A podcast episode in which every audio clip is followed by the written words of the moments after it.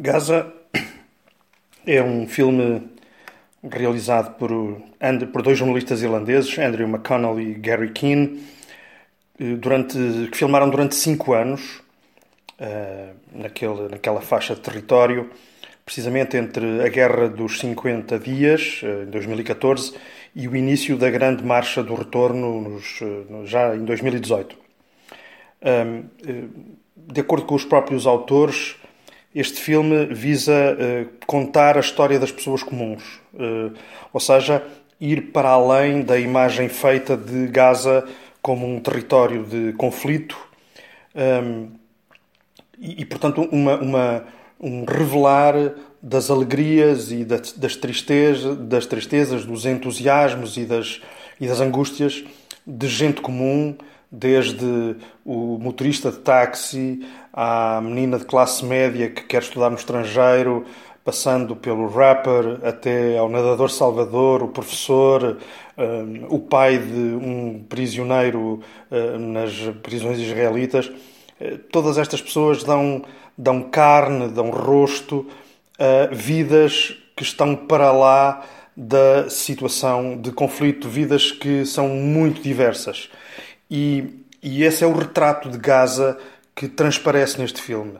Um, uma comunidade diversa, diversa, plural, uh, socialmente, economicamente, culturalmente, com pontos de vista bem marcadamente diferentes entre si.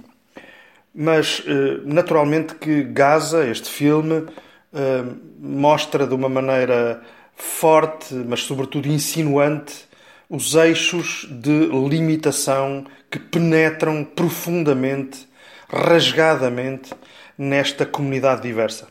Esses eixos são, em primeiro lugar, o eixo do medo. Um, há uma personagem do filme, uma das pessoas que é retratada no filme, uh, concretamente o motorista de táxi, que a certa altura diz em Gaza nunca se sabe o que é que pode acontecer nos próximos cinco minutos. Esta frase sintetiza eh, sempre essa, essa sintetiza de uma maneira muito clara essa experiência a todo o tempo da imprevisibilidade e da possibilidade de uh, uma bomba, de, um, de, um, de, um, de, uma, de uma destruição física e humana em larga escala, que é, aliás, mostrada uh, em alguns momentos deste filme. E o segundo eixo de limitação das vidas uh, destas pessoas, das pessoas comuns, dos homens, mulheres, mas sobretudo dos jovens em Gaza, é a supressão dos seus horizontes. Não é a falta natural, é a supressão, é o roubo dos horizontes às pessoas que vivem em Gaza. Justamente uma das outras pessoas que é retratada neste filme uh, diz a certa altura: há uma barreira entre as pessoas de Gaza e a própria vida. E é, portanto, sobre esta barreira insinuante, pesada, de chumbo, eh, que se, eh, digamos, que é, que, é, que é inequívoca em cada momento das vidas destas pessoas, que realmente é sobre isso que este filme nos fala. Há, há, um, há uma realidade deste filme que eh, é muito ambígua justamente eh, as imagens de grande tensão, de grande confronto, de grande limitação dos horizontes das vidas são entrecortadas com imagens do mar. Gaza fica junto ao mar e o mar de Gaza é eh, permanentemente filmado em contraponto justamente a essas imagens de conflito, de tensão, de, de, de, grande, de grande intensidade dramática. Só que o mar aparece aqui como um elemento muito ambíguo porque, sendo ele muito vasto, para as vidas concretas destas pessoas ele é profundamente limitado. Há a conhecida regra do Estado de Israel que impede que qualquer atividade no mar junto a Gaza se desenvolva para lá dos 5 km da costa.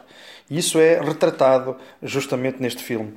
Uma das pessoas que é retratada, a Karma, a menina de classe média que toca violoncelo e que e que tem o sonho de estudar, de estudar no estrangeiro, diz ela a certa altura: podemos ver a vastidão deste mar, mas eh, para nós este mar está fechado. Há uma fronteira invisível, é uma tortura. Hum, enfim, eu creio que este filme mostra de uma maneira muito bela e ao mesmo tempo de uma maneira terrível como Gaza é hoje uh, uma espécie de concentrado brutal e de uma, de, uma, de uma violência ilimitada daquilo que é a condição palestiniana. É, é um lugar uh, de política de humilhação como forma crua, brutal de dominação. E isso tem um nome, esse nome é crime contra a humanidade.